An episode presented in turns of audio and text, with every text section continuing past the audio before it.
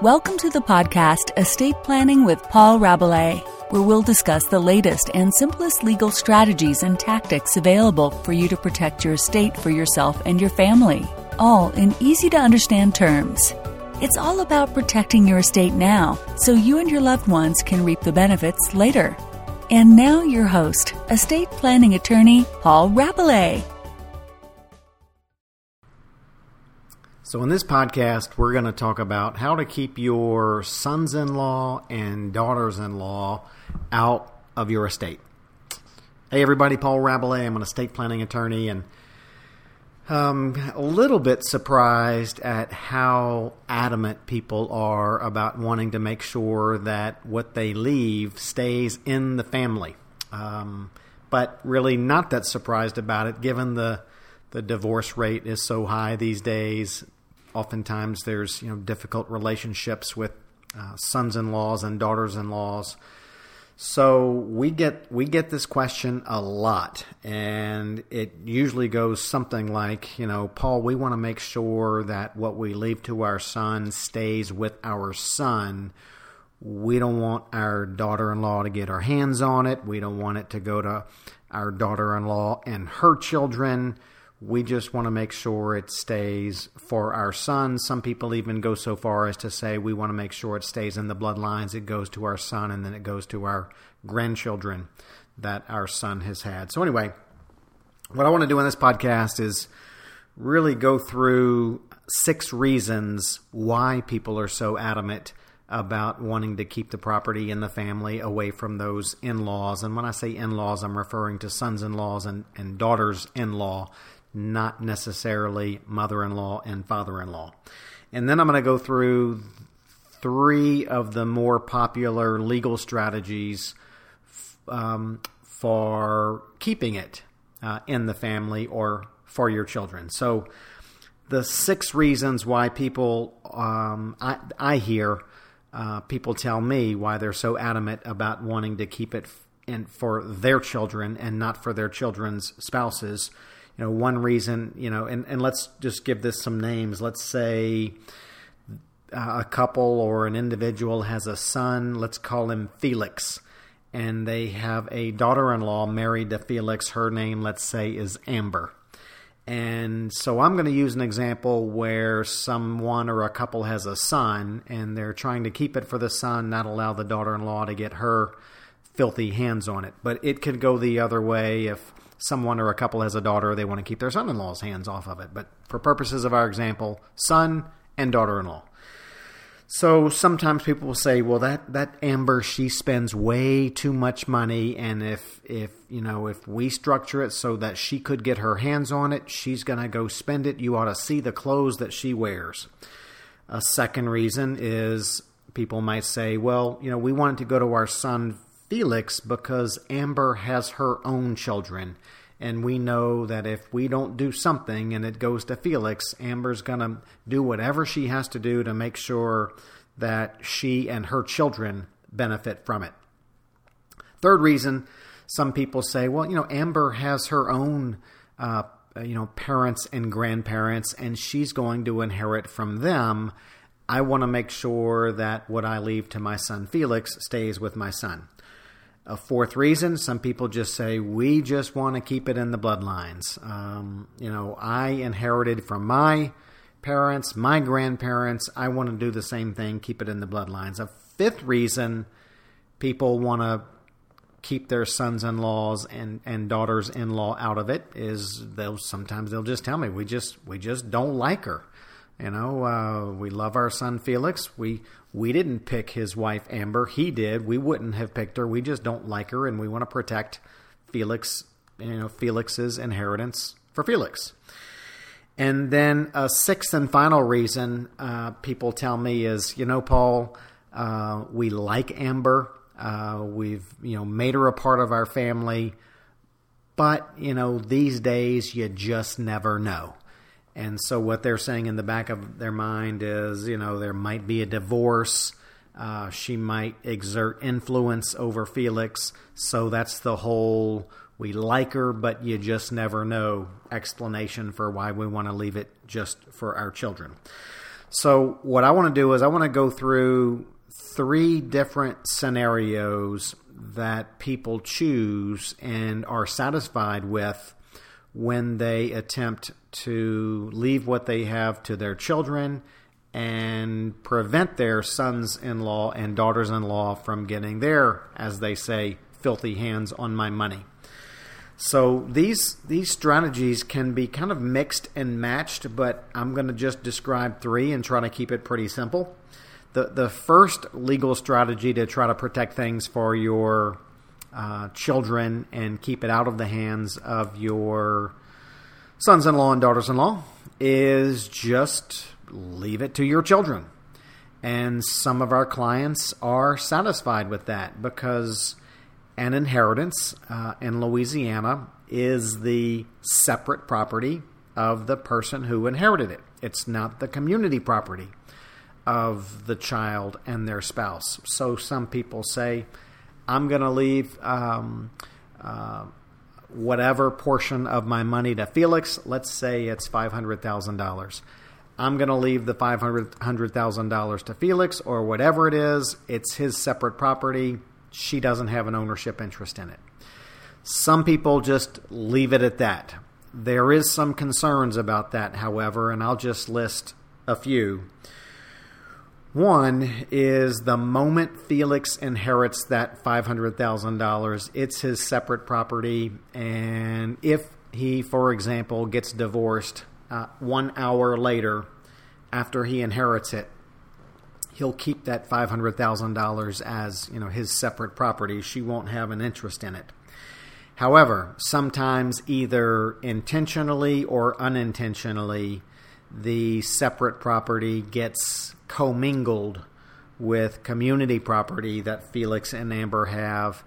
And when separate property and community property get commingled, then due to our, you know, state of Louisiana's presumption of community property, that things in the possession of a spouse during the marriage are presumed to be community, then it's likely that the inheritance will become community property. And if Felix and Amber, for example, get divorced, Amber walks away from the divorce with half of Felix's inheritance. So sometimes there's an intentional commingle.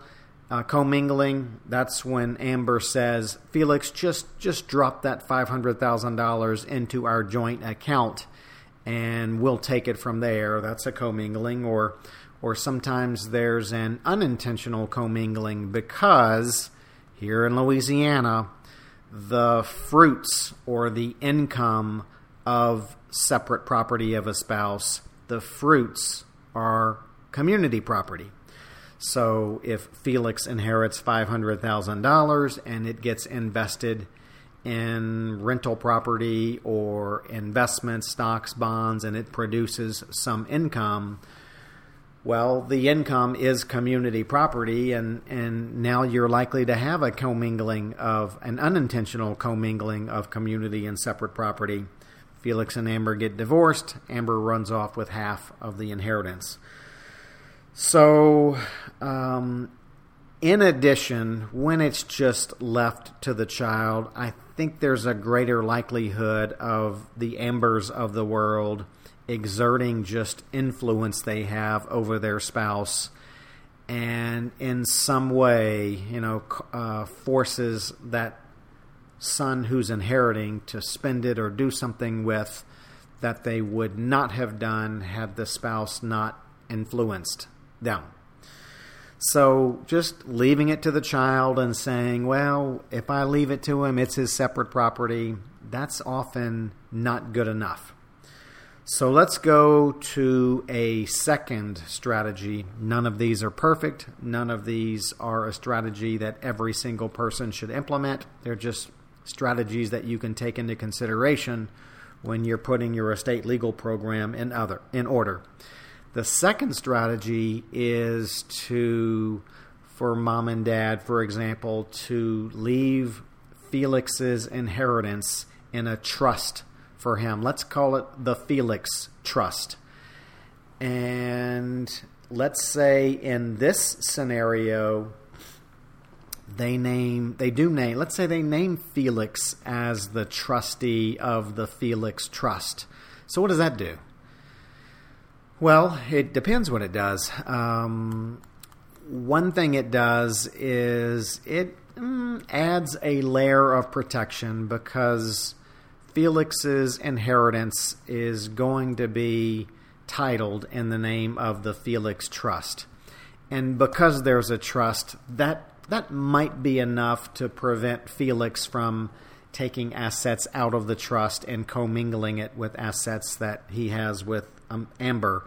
But maybe it won't, because if Felix is the trustee of the trust, depending upon what Felix's withdrawal and distribution rights are, it may offer no protection in the event Amber exercises too much influence over Felix as the trustee. But a lot of parents uh, do get comfort, and when when we wind up saying, well, just to add that extra layer of protection, let's let's leave Felix's inheritance to the Felix Trust. And you know what? If if he doesn't Um, maintain those assets in his trust, it's on him. But we did what we took the steps that we felt like we could do to help Felix keep his inheritance separate.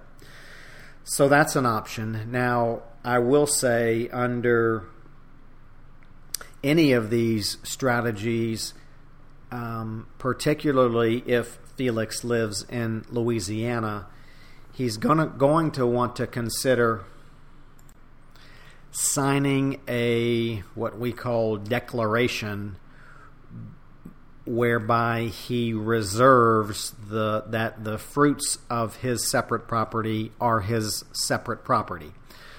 So again, going back to it, um, Felix inherits five hundred thousand dollars. It starts to produce some income. If Felix had had executed the right type of declaration, then all of the income that was produced by that five hundred thousand dollars would be his separate property. So there wouldn't be any commingling of separate and community if all of the income went went back into that separate property account, for example. Now, to, to do the declaration, yes, it has to be worded right.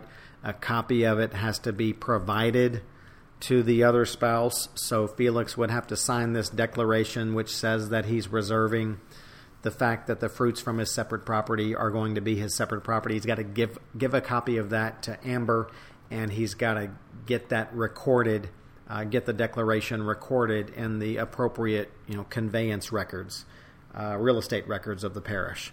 So sometimes that that could could be awkward if Felix, you know, does that, and, you know, he, what he's doing is he's telling Amber, look, if we get divorced, all this income that my inheritance is producing, it's mine.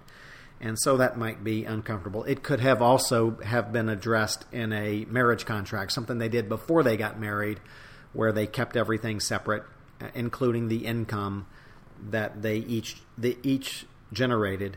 So those are a couple of areas, a, a couple of areas where uh, it can be kind of cleaned up, I's dotted and T's crossed, either with a marriage contract or one of these declarations. So uh, this, the second legal strategy was to leave Felix's inheritance into a trust, name Felix as the trustee, because the parents want Felix to be able to be in control of his inheritance, uh, and they don't want to restrict Felix in any way.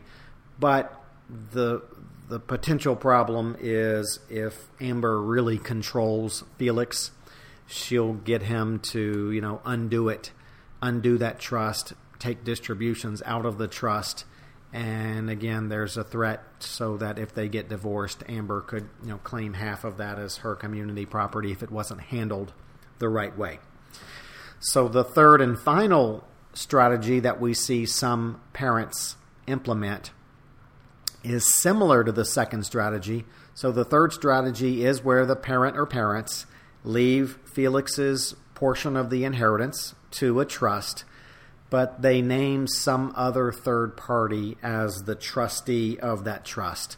Now they're restricting Felix's ability to handle his own inheritance, and maybe the parents feel like that's necessary because of this threat that um, Felix's wife Amber has, um, and they just want to make darn sure that it's going to be for Felix.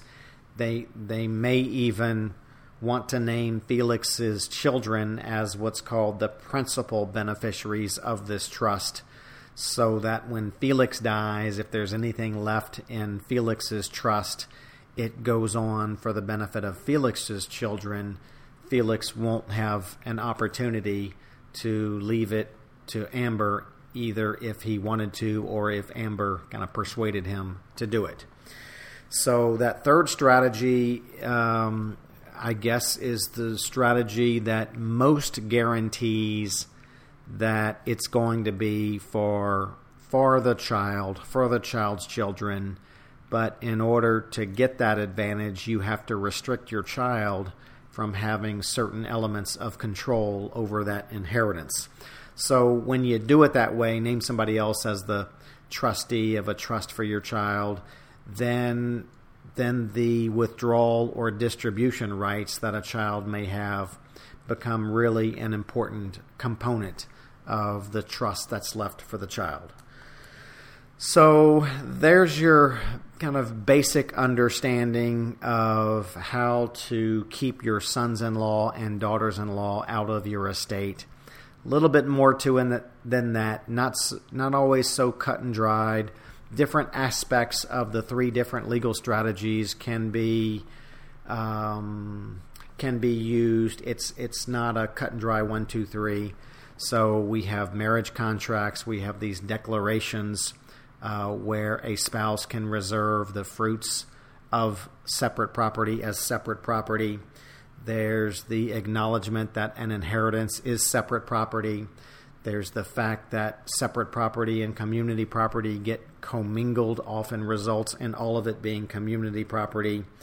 Uh, there's who do you name as a trustee of a trust for your child if you do leave it in trust for your children, either to Uh, make it divorce-proof or have any remainder go on down to the child's children when the child passes away. Lots of different things at play there. Want to make sure you get it right the first time. Work with the right people.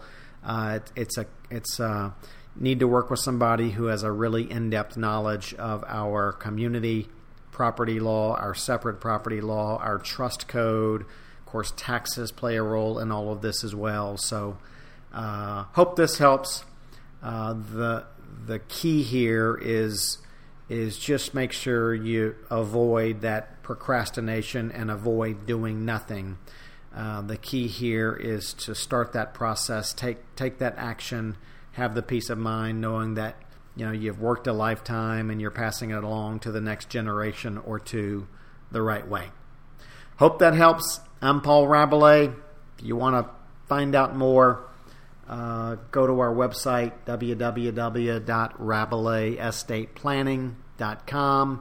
Check out our YouTube channel, Rabalais Estate Planning. Sure, you, I'm sure you'll find dozens or hundreds of videos that can help you uh, prepare yourself to have a really you know productive conversation with an estate attorney to get things in order. Y'all have a great day.